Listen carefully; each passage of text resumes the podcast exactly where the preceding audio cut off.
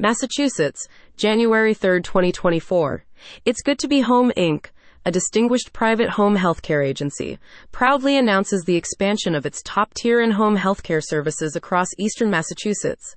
Emphasizing localized, compassionate care, the agency is dedicated to elevating the standard of home healthcare in the region. Our home aides are here to help your loved ones with any of their day to day needs, asserts Stephen at It's Good to Be Home Inc.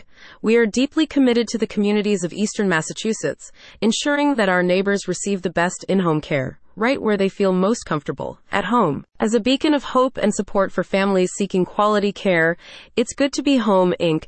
uniquely tailors its services to the diverse needs of Eastern Massachusetts residents. The agency's home aides, rigorously trained and carefully selected, embody the spirit of compassion and professionalism that is the hallmark of It's Good to Be Home, Inc. Understanding the nuances and needs of the local communities, the agency has developed a robust system of care that adapts to the varying needs of its clients.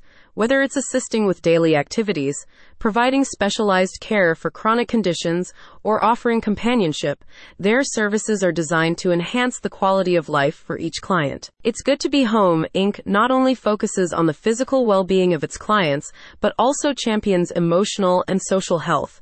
This holistic approach is especially significant in the familiar surroundings of eastern Massachusetts, where community ties are strong and local understanding is key. The agency's commitment to excellence and community centric care positions it as a leader in home health care in Massachusetts. Through continuous improvement and active community engagement, It's Good to Be Home Inc. remains at the forefront of providing empathetic, top quality in home care. For more information about It's Good to Be Home Inc. and their specialized services in Eastern Massachusetts, visit their website or contact the office with any questions.